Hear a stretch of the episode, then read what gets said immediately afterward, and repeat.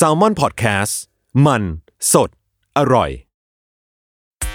ใครว่าเรื่องธุรกิจการเงินการลงทุนเป็นเรื่องยากเดี๋ยวนาคช่วยอธิบายให้เอง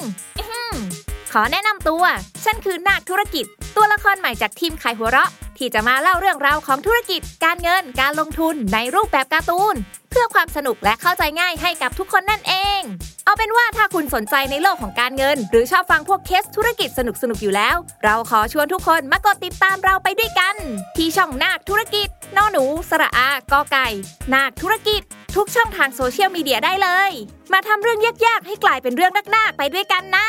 บาย Pro and Constitution กับผมไอติมพฤทธิ์วัชรศิลป์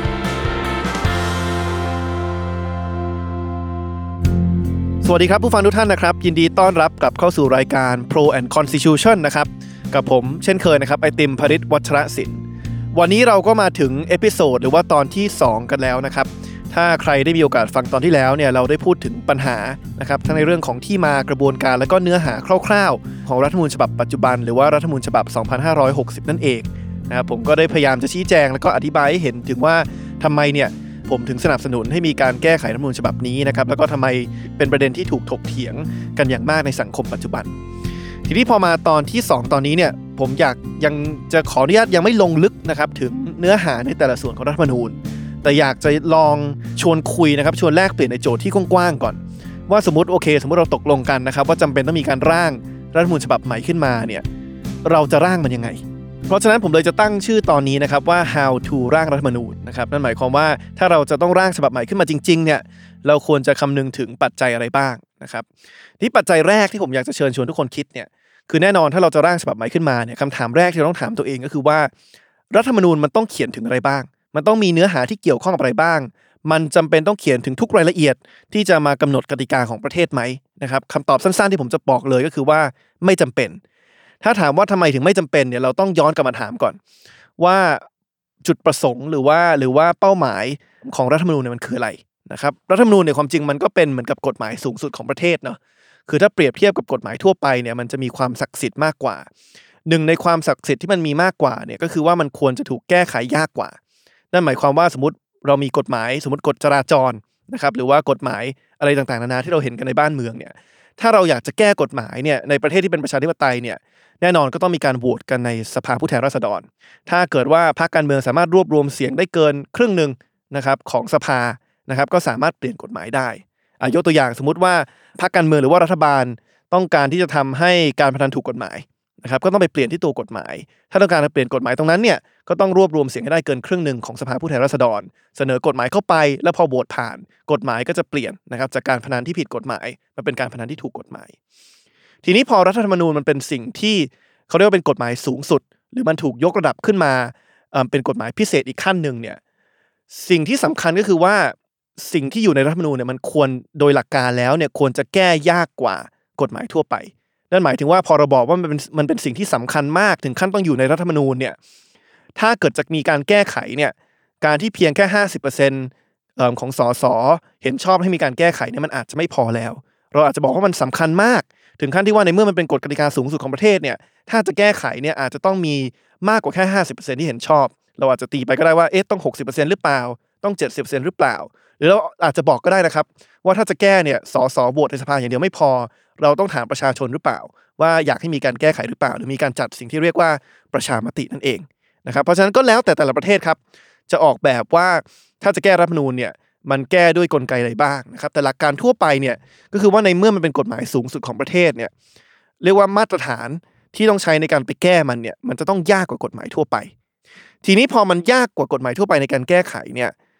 ผลลัพธ์อย่างนี้ตามมาก็คือว่าเพราะฉะนั้นเนี่ยมันไม่ควรจะระบุทุกรายละเอียดที่เกี่ยวข้องกับประเทศนี้คือมันไม่ควรเป็นว่ารัฐธรรมนูญเนี่ยมากำหนดโหแทบจะทุกกฎระเบียบทุกกฎกติกาของประเทศนี้เพราะว่าถ้าไปกำหนดทุกอย่างแบบนั้นเนี่ยสิ่งที่เกิดขึ้นคือมันจะไปล็อกทุกอย่างไว้หมดเลยทำให้มันไม่สามารถถูกแก้ไขได้โดยมาตรการทั่วไปเหมือนกฎหมายทั่วไปยกตัวอย่างเช่นนะครับกลับมาตัวอย่างเมื่อกี้ที่ผมยกไว้ไปกำหนดในรัฐธรรมนูญนะครับว่า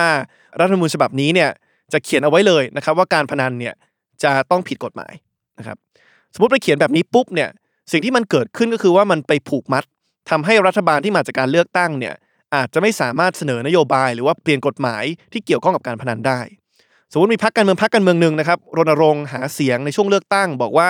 สัญญากับประชาชนกับพี่น้องประชาชนว่าถ้าเข้าไปแล้วเนี่ยนโยบายอย่างนึงที่เขาต้องการจะทำเนี่ยคือทำให้การพนันถูกกฎหมายสมมุติว่าประชาชนเลือกพรรคการเมืองนั้นอย่างท่วมท้นนะครับทำให้พรรคการเมืองเนี้ยมีส.ส.ในสภา 50-55%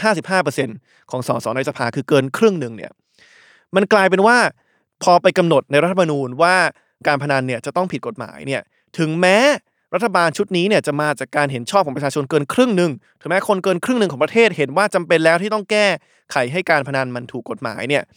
กลายเป็นว่ารัฐบาลเนี่ยทำไม่ได้โดยกลไกปกติในการแก้กฎหมายกลายเป็นว่าต้องไปดูแล้วว่าถ้าจะแก้รัฐธรรมนูญเนี่ยโอ้โหต้องผ่านกลไกอะไรที่มันอาจจะยากกว่าการผ่านกฎหมายที่อาศัยเพียงแค่ครึ่งนึงของสภาผู้แทนราษฎรนะครับเพราะฉะนั้นเนี่ยถ้าเราเอาทุกรายละเอียดเข้าไปอยู่ในรัฐธรรมนูญเนี่ยมันเลยจะทำให้บางอย่างเนี่ยที่มันควรจะถูกแก้ไขง่ายหรือมันควรจะมีความยืดหยุ่นต่อความต้องการของประชาชนนั่นหมายความว่าถ้าประชาชนต้องการจะแก้เลือกพรรคการเมืองให้ไปแก้ควรจะแก้ได้เลยเนี่ยกลายเป็นว่ามันทำไม่ได้พอมันเป็นอย่างนี้แล้วเราเอาทุกรายละเอียดไปอยู่ในรัฐธรรมนูญเนี่ยมันอาจจะมีข้อคอรหาได้ว่ารัฐธรรมนูญเนี้ยกลับไปเรียกว่าไปปิดกั้นหรือไปลดความเป็นประชาธิปไตยของประเทศนั้นเพราะมันจะกลายเป็นว่าสมมติว่าประชาชนเกินครึ่งนึงเลือกพรรคการเมืองพรรคนึงเข้าไปนะครับแล้วพรรคการเมืองนั้นขึ้นเป็นรัฐบาลที่มีเสียงข้างมากในสภาเนี่ยสมมุติอยากจะทำตามสิ่งที่หาเสียงไว้กับประชาชนเนี่ยอาจจะทำไม่ได้โดยอัตโนมัติหรือว่าโดยการผ่านกฎหมายตามกลไกปกติเพราะว่ารัฐธรรมนูญกำหนดไว้ว่าถ้าจะแก้สิ่งที่อยู่ในรัฐธรรมนูญเนี่ยโอ้โหต้องไปได้เสียงจากฝ่ายค้านด้วยเท่านึงอาจจะต้องไปได้เสียงจากวุฒิสภาอีกส่วนนึงหรือว่าต้องจัดประชามติใหม่นะครับเพราะฉะนั้นมันทำให้ความยืดหยุ่นเนี่ยมันน้อยลงเพราะฉะนั้นเราต้องตั้งหลักก่อนในเมื่อรัฐธรรมนูญเนี่ยเป็นกฎหมายสูงสุดของประเทศเนี่ยที่มันไม่ควรจะถูกแก้ง่ายขนาดนั้นเนี่ยมันไม่ควรอย่างยิ่งที่จะมีทุกรายละเอียดหรือว่าระบุทุกรายละเอียดของกฎกติกาประเทศเข้าไปมันควรจะมีแต่เฉพาะเนื้อหาที่สำคัญแล้วถ้าเราไปดูรัฐธรรมนูญของประเทศอื่นเนี่ยเราจะเห็นว่าความจริงแล้วเนี่ยเป้าหมายหรือว่า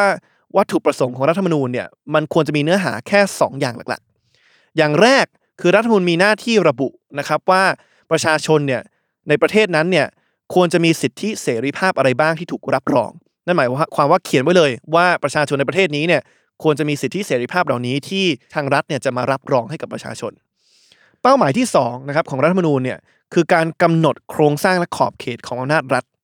นะครับนั่นหมายความว่าสมมติเราจะมีสถาบันทางการเมืองที่มีการใช้อำนาจรัฐเนี่ยไม่ว่าจะเป็นฝ่ายบริหารผ่านคณะรัฐมนตรีไม่ว่าจะเป็นฝ่ายนิติบัญญัติผ่านสภาผู้แทนราษฎรหรือว่าฝ่ายตุลาการผ่านศาลต่างๆเนี่ยเราก็ต้องกำหนดไว้ในรัฐธรรมนูญให้เห็นชัดนะครับว่าสถาบันทางการเมืองเหล่านี้มีอำนาจอะไรบ้างมีขอบเขตในอำนาจนั้นอย่างไรบ้างแล้วก็สามารถใช้อำนาจในทางไหนบ้างหรือว่าใช้ในทางไหนไม่ได้นะครับเพราะฉะนั้นหลักๆเลยเนี่ยรัฐธรรมนูญเนี่ยในเมื่อมันเป็นกฎหมายสูงสุดเนี่ยมันควรจะมีแค่เนื้อหาที่สอดรับกับแค่2วัตถุประสงค์นี้คือรับรองสิทธิเสรีภาพประชาชนแล้วก็กำหนดโครงสร้างและขอบเขตของอำนาจรัฐทีนี้พอเราไปดูนะครับพอเราตัดภาพมาดูที่รัฐธรรมนูญฉบับ60ของไทยที่เราใช้อยู่ปัจจุบันเนี่ยเราจะเห็นว่าพอเราไปอ่านหมวดต่างๆหรือมาตราต่างๆที่อยู่ในรัฐธรรมนูญเนี่ยจะเห็นว่ามันมีเยอะกว่าแค่2วัตถุประสงค์นั้นมากมีทั้งหมด16หมวดนะครับ279มาตราแล้วก็ทั้งหมด 41,630 คำถ้าไปดูว่า16หมวดมีอะไรบ้างนะครับผมอ่านเร็วๆนะครับเผื่อว่าแต่ละคนที่สงสัยหรือว่าไม่เคยอ่านมาก่อนเนี่ยจะได้พอเห็นภาพว่าพูดถึงอะไรบ้างหมวด1คือบททั่วไปนะครับหลักการทั่วไปของประเทศหมวด2เกี่ยวกับพระมหากษัตริย์หมวด3เกี่ยวกับสิทธิเสรีภาพของปวงชนชาวไทยหมวด4เกี่ยวกับหน้าที่ของปวงชนชาวไทยหมวด5คือหน้าที่ของรัฐหมวด6คือแนวนโยบายแห่งรัฐหมวด7รัฐสภาหมวด8คณะรัฐมนตรีหมวด9การขัดกันแห่งผลประโยชน์หมวด10ศาลหมวด11ศาลรัฐธรรมนูญหมวด12องค์กรอิสระหมวด13องค์กรอัยการหมวด14การปกครองส่วนท้องถิ่นหมวด15การแก้ไขเพิ่มเติมรัฐธรรมนูญแล้วก็หมวด16การปฏิรูปประเทศนะครับเพราะฉะนั้นจะเห็นว่ามีหลายหมวดมากครับแล้วพอเราเข้าไปดูจริงๆแล้วเนี่ยเราจะเห็นว่าถ้ากลับไป2หลักที่ผมตั้งต้นไว้เนี่ยจะเห็นว่ามีหลายหมวดที่มันไม่ได้มีความจำเป็นหรือว่าไม่ได้ถูกครอบคลุมโดย2วัตถุประสงค์หลักที่รัฐธรรมนูญควรจะต้องตอบให้ได้วิธีการที่เราเห็นชัดเลยนะครับว่ารัฐธรรมนูญ60เนี่ยอาจจะเรียกว่าระบุรายละเอียดหรือเขียนเยอะเกินกว่าที่จำเป็นจะต้องถูกระบุไว้ในรัฐธรรมนูญเนี่ยก็คือการเปรียบเทียบครับถ้าเราอยากจะเปรียบเทียบนะครับว่ารัฐธรรมนูญฉบับ60เนี่ยมันเขียนหรือว่าระบุรายละเอียดเยอะเกินไปหรือเปล่านะครับเราอาจจะเปรียบเทียบได้2วิธีครับวิธีแรกเนี่ยคือเราลองไปเปรียบเทียบกับรัฐธรรมนูญฉบับอื่นๆของประเทศไทยก่อนนะครับอย่างเช่นไปเปรียบเทียบกับฉบับ40หรือว่าฉบับ50ที่มีมาก่อนฉบับนี้ เราจะเห็นว่ามันมีบางหมวดครับที่ไม่อยู่ใน40ไม่อยู่ใน50แต่มาอยู่ในฉบับนี้นะครับอันนึงที่ชัดเจนมากคือหมวด16หรือว่าการปฏิรูปประเทศต้องถามกลับไปว่าครับว่าแนวทางการปฏิรูปประเทศเนี่ยแน่นอนแหละทุกประเทศก็ต้องมีแนวทางมีนโยบายว่าอยากจะปฏิรูปประเทศอย่างไรแต่มันจำเป็นไหมครับที่มันจะต้องอยู่ในรัฐธรรมนูญเพราะว่าพอมันไปเขียนใส่ไว้ในรัฐธรรมนูญปุ๊บเนี่ยมันกลายเป็นว่าสมมติว่ามีพรรคการเมืองที่เขาไม่เห็นด้วยกับทิศทางที่ถูกเขียนไว้แล้วเขาก็ออกแบบนโยบายหาเสียงอีกแบบนึงไปหาเสียงกับประชาชนมาแล้วก็ได้รับฉันทานุมัติได้รับการเลือกจากประชาชนมาตามแนวทางของเขาเนี่ยมันเกิดอะไรว่าเขาไม่สามารถมีความยืดหยุ่นในการดำเนินนโยบายเหล่านั้นได้เพราะว่ามันไปขัดกับสิ่งที่ถูกเขียนไว้แล้วในแนวทางการปฏิรูปประเทศในรัฐธรรมนูญนะครับเพราะฉะนั้นจะเห็นได้ว่าเมื่อเปรียบเทียบกับเวอร์ชันก่อนๆของประเทศไทยเองเนี่ยก็จะเห็นว่ามันมีหมวดบางอย่างที่มันเพิ่มมาซึ่งพอมาคิดดูแล้วมันอาจจะไม่จำเป็นต้องอยู่ในรัฐธรรมนูญวิธีการเปรียบเทียบแบบที่2นะครับคือไปเปรียบเทียบกับรัฐธรรมนูญของประเทศอื่นๆนะครับผมยกตัวอย่างมา3ประเทศก็แล้วกันที่ผมลองมาวิเคราะห์ดูนะครับคือของสหรัฐอเมริกาของเยอรมันแล้วก็ของฝรั่งเศสจะเห็นว่ามีหลายอย่างครับที่ไม่ได้ถูกระบุในรัฐธรรมนูญของประเทศเหล่านี้นะครับแต่ถูกเขียนไว้ในรัฐธรรมนูญของประเทศไทย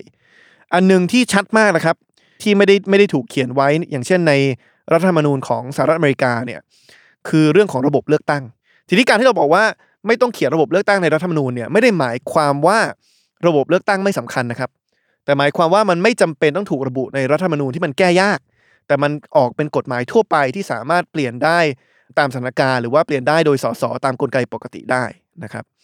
หรือว่าถ้ามาดูอีกอันนึงนะครับอันนี้เป็นความจริงเป็นมาตรฐานสากลมากเลยคือเรื่องนโยบายแห่งรัฐคือรัฐธรรมนูญไทยเนี่ยตั้งแต่40 50 60แล้วจะมีการแปะนโยบายแห่งรัฐเข้าไปจะมีการเขียนไว้เลยว่ารัฐจะต้องมีนโยบายแบบนี้เกี่ยวกับการศึกษารัฐจะต้องมีนโยบายแบบนี้เกี่ยวกับขนส่งสาธารณะขนส่งมวลชนรัฐจะต้องมีนโยบายแบบนี้เกี่ยวกับสาธารณสุขแต่พอไปดูรัฐธรรมนูญของประเทศอื่นอย่างเช่นสหรัฐเยอรมันฝรั่งเศสเนี่ยไม่มีการพูดถึงนโยบายเลยนะครับเพราะเขามองว่ามันไม่ใช่เรื่องของรัฐธรรมนูญมันเป็นเรื่องของรัฐบาลที่มาจากการเลือกตั้งที่ต้องออกแบบนโยบายเองแล้วก็ต้องเอานโยบายเหล่านั้นเนี่ยไปขอการอนุมัติหรือขอความเห็นชอบจากประชาชนในการเลือกตั้งแล้วก็พอเข้ามาได้แล้วเนี่ยก็ดำเนินการออกกฎหมายบริหารประเทศตามนโยบายเหล่านั้นนะครับแต่ในขณะที่ของประเทศไทยเนี่ยเราไประบุนโยบายแห่งรัฐเนี่ยไว้ในรัฐธรรมนูญเลยนะครับซึ่งความจริงเนี่ยมันไม่จำเป็นก็เลยไม่ประหลาดใจนะครับว่าพอเรามาดูความยาวของรัฐธรรมนูญแล้วเนี่ยที่ผมเกริ่นไว้ว่าของประเทศไทยอยู่ที่ 41,630 คำเนี่ยถือว่าค่อนข้างยาวกว่ามาตรฐานสากลจริงอยู่ครับว่ารัฐธรรมนูญที่ยาวที่สุดในโลกนี้คือของอินเดียนะครับประเทศอินเดียอยู่ที่ 146,000 คำนะครับแต่ว่าถ้าไปดูประเทศอื่นๆนะครับที่เรียกว่าเป็นประชาธิปไตยที่ค่อนข้างสมบูรณ์แบบแล้วเนี่ยจะเห็นว่าเขามีจำนวนคำหรือว่าความยาวของรัฐธรรมนูญเนี่ยที่น้อยกว่าของประเทศไทยเยอะอเมริกาอยู่ที่ 7,000 คำเยอรมันอยู่ที่ 27,000 ฝรั่งเศสอยู่ที่ 10,000 ออสเตรเลียอยู่ที่ 17,000 แล้วก็ญี่ปุ่นเนี่ยอยู่ที่ 5,000 เพราะฉะนั้นเนี่ยการที่เราจะมีระบอบการปกครองที่เป็นประชาธิปไตยที่สมบูรณ์แบบเนี่ยมันไม่จำเป็นหรอกครับที่จะต้องมีรัฐธรรมนูญที่ยาวนะครับและการที่เราไม่ระบุสิ่งอย่างเช่นนโยบายแห่งรัฐอย่างเช่นระบบเลือกตั้งอย่างเช่นองค์กรอิสระหรือว่าหลายๆส่วนที่ความจริงแล้วสำคัญต่อประเทศเนี่ยแต่การที่ไม่ระบุไว้ในรัฐธรรมนูญเนี่ยไม่ได้หมายความว่ามันไม่สำคัญแต่มันหมายความว่าเราเปิดโอกาสให้รัฐบาลที่มาจากการเลือกตั้งเนี่ยเขาสามารถปรับสิ่งเหล่านี้ได้ตามความเห็นชอบของประชาชนนะครับมันเป็นการที่ไม่ผูกมัดประเทศจนเกินไปแล้วก็ทำให้กลไกของประชาธิปไตยมันสามารถทำงานได้เพื่อให้เรียกว่าภาครัฐเนี่ยสามารถตอบสนองต่อความต้องการของประชาชนที่เปลี่ยนไปเรื่อยๆได้นะครับเพราะฉะนั้นประเด็นแรกเนี่ยคือถ้าเราจะร่างฉบับใหม่จริงเนี่ยผมอยากให้ใครก็ตามที่เข้าไปร่างเนี่ยคำนึงถึงตรงนี้ด้วยนะครับว่ามันไม่จำเป็นจะต้องใส่ทุกอย่างเข้าไปในรัฐธรรมนูญนะครับแต่ใส่เฉพาะสิ่งที่จำเป็นนะครับความจริงอันนึงที่ผมเสนอไปเลยก็แล้วกันนะครับหมวด6แนวนโยบายแห่งรัฐแล้วก็หมวด16การปฏิรูปประเทศเนี่ยไม่ต้องอยู่ในรัฐธรรมนูญก็ได้ครับให้รัฐบาลที่มาจากการเลือกตั้งเนี่ยเขาไปกำหนดกันเองตามความต้องการของประชาชนที่แสดงออกมาผ่านการเลือกตั้ง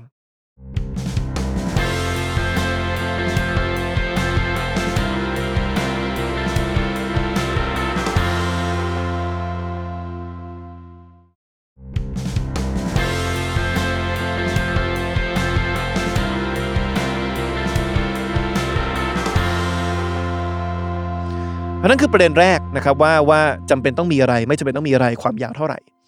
ประเด็นที่2ก็คือว่าโอเคแหละพอเรากำหนดแล้วว่าจะรัฐธรรมนูญจะต้องเขียนเรื่องอะไรบ้างเนี่ยเราควรจะเขียนโดยใช้ภาษาแบบไหนความจริงถ้าไปอ่านรัฐธรรมนูญของไทยปัจจุบันเนี่ยเข้าไปอ่านแล้วเนี่ยจะเห็นว่าโหภาษามันยากมาก นะครับคือถ้าไปหน้าแรกเนี่ยผมรับรองได้เลยผู้ฟังท่านใดที่ฟังผมอยู่นะครับแล้วอยากจะลองเข้าไปเซิร์ชอ่านดูนะผมรับรองเลยว่าอ่านหน้าแรกเนี่ยงงและแบบมึนเลยเพราะว่าคำศัพท์ที่ใช้เนี่ยเป็นคำศัพท์ที่ซับซ้อนมากเป็นคำศัพท์ทางเทคนิคมากนะครับซึ่งต้องถามว่ามันจำเป็นไหมนะมันจำเป็นไหมที่รัฐธรรมนูญเนี่ยโอเคละถึงแม้เป็นกฎหมายสูงสุดของประเทศเนี่ยมันจำเป็นไหมที่ต้องใช้ภาษาซับซ้อนแบบนี้ผมเลยมีความเชื่อว่าความจริงมันมีหลายเหตุผลนะที่เราควรจะทำให้รัฐธรรมนูญเนี่ยใช้ภาษาที่ง่ายที่สุดภาษาที่คนไทยทั่วไปอ่านแล้วเข้าใจได้ถามว่าทำไมการใช้ภาษาง่ายถึงสำคัญนะครับผมว่ามัน3เหตุผลด้วยกันเนาะเหตุผลแรกเนี่ยคือท้ายสุดเนี่ยเราก็อยากจะให้รัฐธรรมนูญเนี่ยเป็นสิ่งที่ประชาชนเขาอ่านและเขาเข้าใจเพราะอย่างที่บอกคือวัตถุประสงค์หลักอย่างนึงเนี่ยคือการมารับรองสิทธิเสรีภาพของประชาชนว่าในประเทศนี้ประชาชนมีสิทธิในเรื่องอะไรบ้างนะครับที่เขาสามารถไปเรียกร้องได้เพราะฉะนั้นถ้าเราอยากจะให้ประชาชนเข้าใจว่าตัวเองมีสิทธิอะไรบ้างเข้าใจว่าขอบเขตของอำนาจรัฐเข้าใจว่าสถาบันทางการเมืองต่างๆของภาครัฐเนี่ยมันมีอำนาจและขอบเขตอะไรบ้างเนี่ยเราก็ควรจะเขียนด้วยภาษาที่เขาเข้าไปอ่านและเขาเข้าใจได้ถ้าเราเขียนในภาษาที่มันซับซ้อนเกินไปเนี่ยกลายเป็นว่าประชาชนเข้าไปอ่านก็ยังไม่รู้อยู่ดีว่าตัวเองมีสิทธิ์อะไรนะครับเพราะอ่านแล้วก็ไม่เข้าใจคำศัพท์ที่มันถูกเขียนไว้อย่างที่สองเนี่ยผมคิดว่าการใช้ภาษาที่ง่ายเนี่ยมันก็ทำให้มันมีความเสี่ยงน้อยลงต่อการตีความที่ต่างกันนะครับคือพอยิ่งไปเขียนภาษาที่มันยากเนี่ยมันอาจจะทำให้พอสมมติว่ามีความขัดแย้งเกิดขึ้นคนนึงอ้างว่ารัฐธรรมนูญเขียนแบบนี้อีกคนนึงอ้างว่าเขียนแบบนี้เนี่ยพอมันเป็นภาษาที่ยากเนี่ยมันอาจจะทำให้มันมีปัญหาเรื่องการตีความมันกลายเป็นว่าเราต้องมานั่งเหมือนกับว่ามานั่งเสี่ยงดวงดูแหละครับว่าทางศาลรัฐธรรมนูญเนี่ยจะตีความเข้าข้างเราหรือเข้าข้างอีกฝ่ายนะครับเพราะฉะนั้นเนี่ยยิ่งใช้ภาษาซับซ้อนภาษายากเท่าไหร่เนี่ยมันอาจจะเปิดพื้นที่ให้มันมีความคลุมเครือเกิดขึ้นได้และทำให้มันเสี่ยงต่อการที่ว่ามันจะมีปัญหาเรื่องการตีความนะครับแล้วมันก็จะทำให้เกิดการทะเลาะเบาะแว้งหรือถกเถียงกันในอนาคตว่ามาตรานี้หมายความว่าอย่างไรแล้วก็เหตุผลที่3นะครับที่ผมคิดว่าเราควรจะใช้ภาษาที่ง่ายที่สุดเนี่ยก็คือว่าท้ายสุดแล้วเนี่ยเราอยากให้เอกสารชุดนี้รัฐธรรมนูญฉบับใหม่ของเราเนี่ยทุกคนรู้สึกเป็นเจ้าของร่วมกันนะครับนั่นหมายความว่าพอมันถูกออกแบบมาแล้วมันเป็นกติกาที่มากำหนดบังคับใช้ในสังคมแล้วเนี่ยทุกคนรู้สึกเป็นเจ้าของเอกสารนี้ทีนี้ต้องถามกันว่าเราจะรู้สึกเป็นเจ้าของเอกสารนี้ไหมถ้าเรายังไม่รู้เลยว่ามันเขียนว่าอะไรมันแปลว่าอะไรผมก็คิดว่าไม่ถ้าเราอยากจะทำให้เอกสารนี้เป็นเอกสารที่โอ้โหคนรู้สึกเป็นเจ้าของร่วมเนี่ยผมคิดว่าจำเป็นที่มันต้องเป็นภาษาที่อ่านง่ายผมจำได้สมัยเด็กๆตอนผมไปเที่ยวประเทศสหรัฐอเมริกาเนี่ยตามพิพิธภัณฑ์เนี่ยมันจะมีขายเลยนะครับมีขายเป็นรัฐธรรมนูญของสหรัฐอเมริกาเนี่ยขายไว้เป็นเหมือนกับซิวเนียเป็นของที่ระลึกที่เด็กๆหลายคนมาก็ซื้อกลับไปที่บ้านแล้วก็จำได้ว่าพอตอนนั้นพอผมไปเจอเนี่ยผมก็นั่งอ่านครับมันก็เป็นภาษาอังกฤษนะเราก็นั่งอ่านว่ามันเขียนว่าอะไรแล้วก็เห็นเนี่ยเด็กคนอื่นที่ไปซื้อเขาก็นั่งอ่านเหมือนกันคือพอมันเป็นภาษาที่มันพออ่านแล้วมันพอเข้าใจได้บ้างเนี่ยมันทำให้ผมว่าความรู้สึกเป็นส่วนหนึ่งความรู้สึกยึดเหนี่ยวกับสิ่งนี้มันจะสูงขึ้นนะครับเพราะฉะนั้นนี้ก็เป็นเหตุผลที่ทำไมผมคิดว่ารัฐธรรมนูญฉบับใหม่เนี่ยถ้าเราจะร่างกันเนี่ยมันควรจะใช้ภาษาที่ง่ายทีนี้พอผมบอกว่าให้เขียนรัฐธรรมนูญด้วยภาษาที่ง่ายเนี่ยผมก็เข้าใจนะครับว่ามันอาจจะฟังดูดีแหละในเชิงอุดมคติแต่ว่าในเชิงกฎหมายเนี่ยมันอาจจะบางครั้งมันการใช้ภาษาที่ง่ายเกินไปเนี่ยมันอาจจะทำให้รัดกุมไม่พอผมเคยไปเห็นตัวอย่างของนักกฎหมายกลุ่มหนึ่งนะครับที่เขาเหมือนกับว่าให้เหตุผลว่าทำไมการเขียนกฎหมายการเขียนสัญญา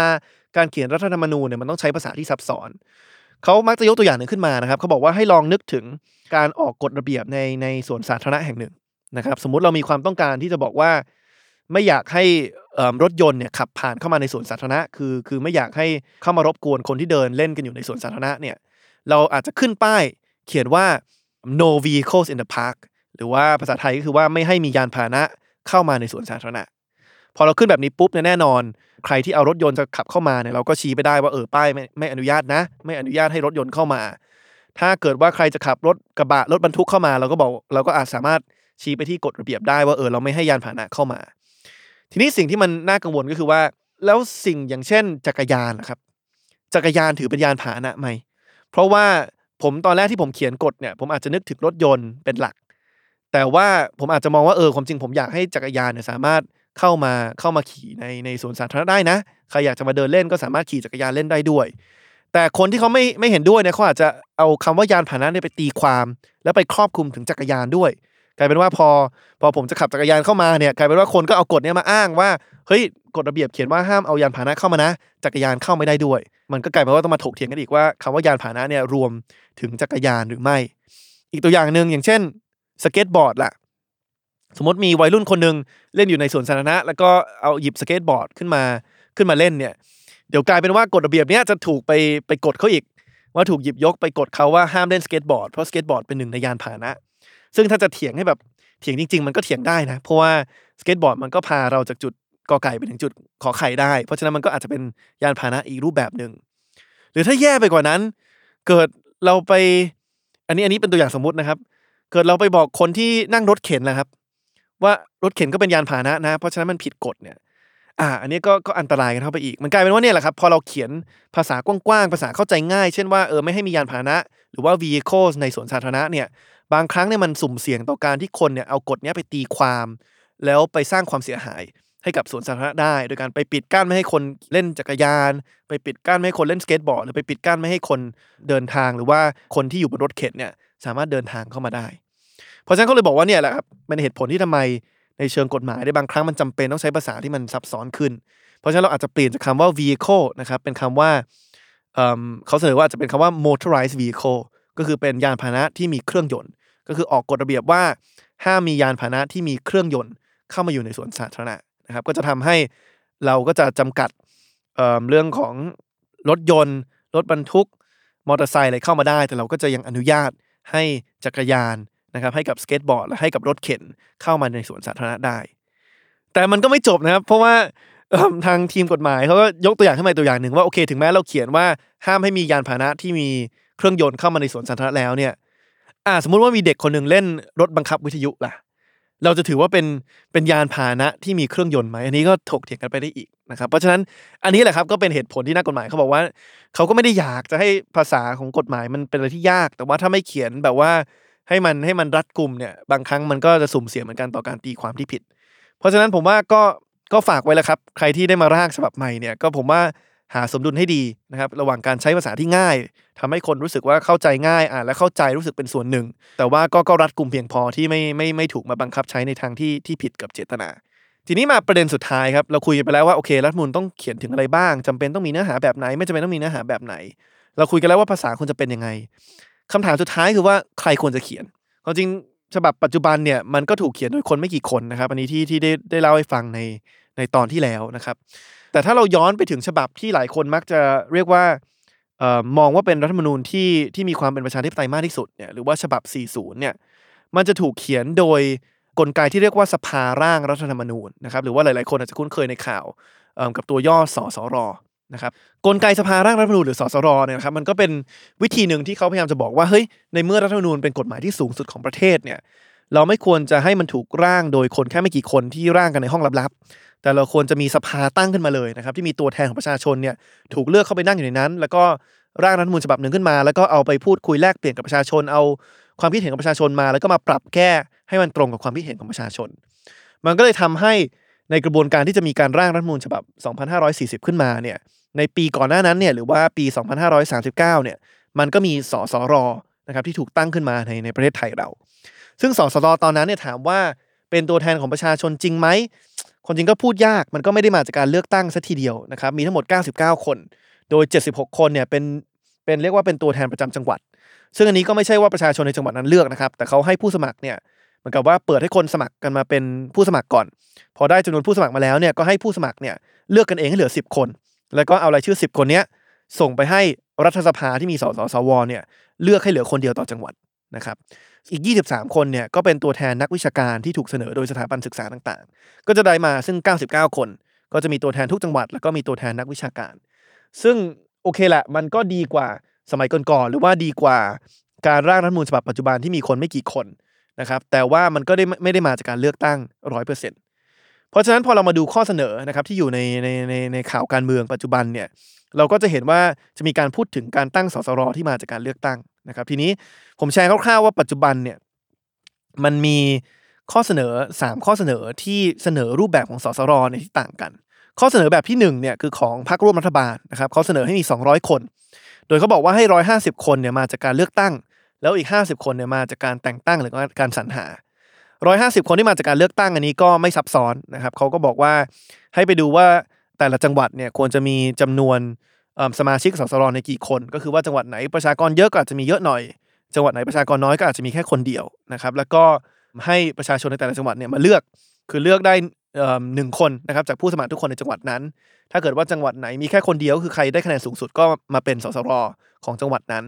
ถ้าจังหวัดไหนสมมุติว่ามีโควต้าสสร2คนก็เอาคนที่ได้คะแนนสูงสุดเป็นอันดับ1อันดับ2เข้ามานั่งเป็นสสร150คนตรงนี้ก็ไม่ซับซ้อนมากแต่อีก50คนนะครับจากการแต่งตั้งเนี่ยแหมถ้าเกิดว่าใครอยากจะตั้งข้อครหากับรัฐบาลผมว่าก็ตั้งได้นะครับเพราะว่าพอไปดู50คนแล้วเนี่ยมันเหมือนกับมีความพยายามที่จะแทรกซึมคนของฝ่ายรัฐบาลหรือว่าฝ่ายคสช.เนี่ยเข้าไปนั่งอยู่ในสสร.นะครับเพราะว่าพอไปดู50คนเนี่ยมันมี20คนนะครับที่เป็นตัวแทนของรัฐสภาพอบอกว่าเป็นตัวแทนของรัฐสภาเนี่ยมันหมายความว่าจะเป็นตัวแทนของทั้งสวและก็แต่ละพรรคการเมืองในสภาผู้แทนราษฎรนะครับซึ่งนั่นหมายความว่าสวเนี่ยจะมีโควต้าไปแล้ว7ก็คือเป็น1ใน3ของรัฐสภาก็คือ7จาก20คนสสพรรคร่วมรัฐบาลเนี่ยก็ปาไปอีกประมาณ 7-8 คนนะครับแล้วก็ฝ่ายค้านอาจจะเหลืออีกสักประมาณ4-5-6 คนนั่นหมายความว่าถ้าเราก็พอทราบกันอยู่ดีครับว่าสวนี้ถูกแต่งตั้งโดยคสช.เนี่ยเราก็จะเห็นว่าถ้าคสช.สามารถคุมสวได้แล้วก็สามารถคุมพรรคร่วมรัฐบาลที่มีนายกที่ก็มาจากคสช.เป็นผู้นำคสช.เองเลยเนี่ยก็หมายความว่าคนที่อยู่ในระบอบคสช.เนี่ยก็ปาไปแล้วโควต้า14 15 20ทีนี้อีก20คนเนี่ยไม่นับตัวแทนรัฐสภาเนี่ยอีก20คนเนี่ยมาจากการเลือกกันโดยประชุมของอธิการบดีนะครับตามมหาวิทยาลัยต่างๆอันนี้ก็แล้วแต่ละคนจะมองว่าทัศนคติทางการเมืองของอธิการบดีจะเป็นประมาณไหนนะครับแต่มันจะมีอีก10คนครับคือ20จากรัฐสภา20จากอธิการบดีจะมีอีก10คนที่เขาจัดสรรไว้ให้สำหรับนิสิตนักศึกษานะครับคือพูดแล้วฟังดูดีเลยมีตัวแทนนิสิตนักศึกษาคนรุ่นใหม่เข้าไปนั่งอยู่ในนี้แต่พอไปดูรายละเอียดแล้วเนี่ยเราจะเห็นว่า10คนนี้เขาไม่ได้ให้นิสิตนักศึกษาเลือกกันเองนะครับเขาไม่ได้เปิดให้มีการเลือกตั้งให้มาเลือกกันเองว่าจะเอาใครเป็นตัวแทนของนักศึกษาเข้าไปนั่งอยู่ในสสร.แต่ปรากฏว่าเขาให้กกต.ครับเป็นคนกำหนดว่าจะคัดเลือกใครหรือว่าคัดเลือกอย่างไรนั่นแหละครับมันเลยกลายเป็นว่าไอ้50ที่มาจากการแต่งตั้งเนี่ยใน20ที่เป็นตัวแทนรัฐสภาเนี่ยคสช.ก็คุมไว้ได้ละ 14-20 ใน10คนที่เป็นตัวแทนนิสิตนักศึกษาเนี่ยเหมือนกับว่าจะดูดีแต่กลายเป็นว่าคสช.ก็อาจจะคุมได้เหมือนกันถ้าเกิดว่าเขาสามารถคุมกกต.ได้ตามข้อกล่าวหาที่หลายคนตั้งคำถามนะครับเพราะฉะนั้นอันนี้ก็เป็นโมเดลสสร.ของพรรคร่วมรัฐบาลที่ค่อนข้างอันตรายนิดนึงนะครับเพราะว่าจาก200คนเนี่ยใน50ที่มาจากการแต่งตั้งเนี่ยอาจจะมีการแทรกซึมหรือว่าจัดตั้งให้มีคนของระบอบคสช.เข้าไปแทรกซึมได้เยอะพอสมควรทีนี้พอขยับมาดูข้อเสนอของส่วนอื่น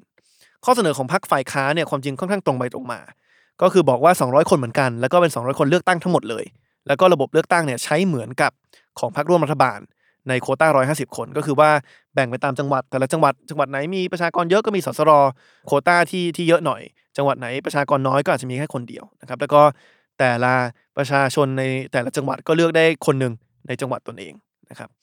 ทีข้อเสนอที่3คือข้อเสนอของภาคประชาชนเนี่ยหรือว่าของ i law ที่ได้ 100,000 รายชื่อนะครับก็เสนอเป็น200คนเหมือนกันแล้วก็เป็น200คนจากการเลือกตั้งเหมือนกันแต่ว่าไม่ได้เป็นการเลือกตั้งแบบจังหวัดและเขามาด้วยเหตุผลที่ว่าในเมื่อรัฐธรรมนูญเนี่ยมันเป็นเรื่องของการออกแบบกฎกติกาของทั้งประเทศเพราะฉะนั้นอาจจะไม่จำเป็นที่บอกว่าจะต้องมีตัวแทนของทุกจังหวัดเพราะว่าแต่ละคนเนี่ยพอเข้ามาทำหน้าที่ในสสรแล้วเนี่ยก็ต้องทำหน้าที่ในฐานะประชาชนชาวไทยทั้งประเทศไม่ใช่หน้าที่ในฐานะประชาชนจากจังหวัดใดจังหวัดหนึ่งนะครับเขาก็เลยบอกว่าไม่ต้องแบ่งจังหวัดคือเลือกเลยระดับประเทศแล้วก็อาจจะเลือกจากลิสต์ผู้สมัครที่สมัครได้เป็นรายบุคคลหรือว่าสมัครเป็นกลุ่มแล้วก็เลือกเข้าไปว่าอยากจะให้ใครไปนั่งในสสรนะครับแล้วก็มาคำนวณไล่ดูเลยว่ากลุ่มไหนหรือว่าประชาชนหรือว่าผู้สมัครคนไหนเนี่ยได้คะแนนสูงสุดแล้วก็ไล่มาให้ครบ200คนนะครับเพราะฉะนั้นก็เป็นข้อเสนอที่แตกต่างกันออกไปนะครับระหว่างพรรคร่วมรัฐบาลพรรคร่วมฝ่ายค้านแล้วก็ของภาคประชาชนของ i law นะครับเพราะฉะนั้นอันนี้ก็เป็นสิ่งที่เราต้องจับตามองดีๆครับเพราะว่าถ้าเราอยากจะให้ร่างรัฐธรรมนูญฉบับใหม่เนี่ยมันเป็นร่างที่มาจากเสียงของประชาชนจริงๆเนี่ยผมคิดว่ามันก็จำเป็นแหละครับที่จะต้องให้สสรเนี่ยมาจากการเลือกตั้ง 100% แล้วยิ่งถ้าเป็นโมเดลของพรรคร่วมรัฐบาลที่มี50คนที่มาจากการแต่งตั้งแล้วพอไปดูจาก50คนแล้วเนี่ยยังมีบางอย่างที่เหมือนกับว่าทางระบบคสช.สามารถล็อกไว้ได้เนี่ยก็จะยิ่งอันตรายว่ากลายเป็นว่าถึงแม้เรามีสสรมาร่างฉบับใหม่แล้วเนี่ยกลายเป็นว่าการสืบทอดอำนาจที่เรากังวลหรือว่าที่มันเกิดขึ้นอยู่กับรัฐธรรมนูญฉบับปัจจุบันเนี่ยเผลอๆมันจะไปเกิดขึ้นกับรัฐธรรมนูญฉบับถัดไปด้วยนะครับอันนี้ก็เป็นสิ่งที่ต้องจับตา มองกันอยู่นะครับเพราะฉะนั้นประมาณเท่านี้ครับวันนี้เพราะฉะนั้นทั้งหมดเนี่ยนะครับก็เป็นเรียกว่าหลักการที่ผมพยายามจะคำนึงถึงสมมติว่าเราต้องมีการเขียนหรือว่าร่างรัฐธรรมนูญฉบับใหม่จริงๆนะครับก็ถ้าย้อนทบทวนไป3หลักการเนาะหลักการแรกคือเราต้องมาถามก่อนว่าจำเป็นต้องมีอะไรไม่จำเป็นต้องมีอะไรนะครับอย่างที่บอกคือผมหวังว่าถ้ามีฉบับใหม่ถูกร่างมาจริงเนี่ยนอกจากจะไม่มีการเพิ่มหมวดอะไรเพิ่มเติมไปแล้วเนี่ยผมหวังว่ารัฐธรรมนูญฉบับใหม่เนี่ยจะมีการพิจารณาตัดบางหมวดไปด้วยนะครับอย่างเช่นหมวดเกี่ยวกับแนวนโยบายแห่งรัฐหรือว่าหมวดของการปฏิรูปประเทศนะครับเพื่อพยายามจะลดคำนะครับจาก 40,000 คำที่เรามีอยู่ในฉบับปัจจุบันเนี่ยให้เหลือสักประมาณ 10,000-20,000 คำเทียบเท่ากับมาตรฐานสากล